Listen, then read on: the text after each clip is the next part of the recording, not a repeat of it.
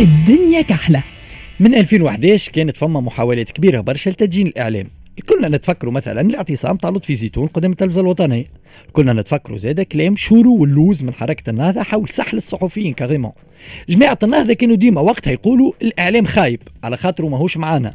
وبالطبيعة باش ما يقولوهاش هكاك خاطر تبدا مشلقة برشا الفازة يقول لك الإعلام يخدم ضد إرادة الشعب.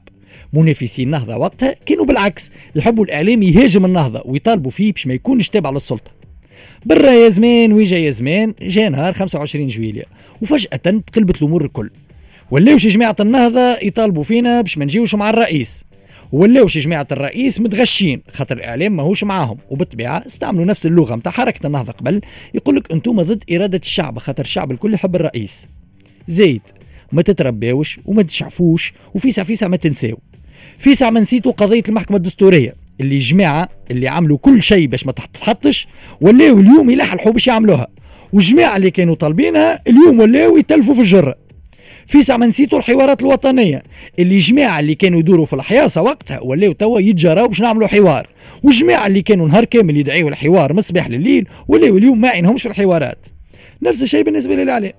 اليوم الإعلام قاعد ياكل على راسه من عند فراج رئيس الجمهورية على خاطره اش قالك اش قال عليك ماهوش يتبع في الشعب شنو يحب.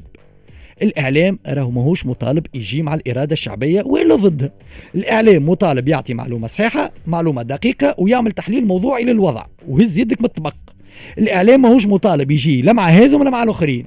الإعلام ماهوش مطالب يتبع شنو يحب الشعب وإلا شنو تحب السلطة وإلا شنو تحب المعارضة.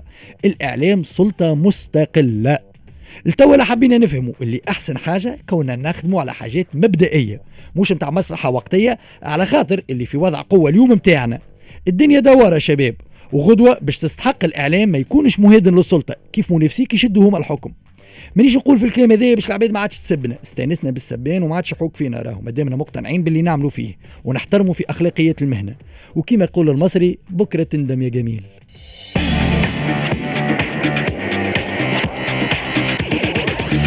الدنيا كحلة. الإعلام طبعا اللي باش نزيدوا نحكيو فيه بأكثر تفاصيل مع ضيفنا مهدي الجلاسي نقيب الصحفيين وهشام السنوسي عضو الهيئة تاع الإعلام. ما بعد 25 جويليا باش نتعادوا tout de suite معاك فيي يحب يعلق. يحب تحب تعلق؟ هاي علق. لا على خطورة المساله هذه الانسياق وراء لوفوغي نتاع آه. الإرادة الشعبية. راي ما تعرفش à quel point مختلف بكري حكينا على القضاة.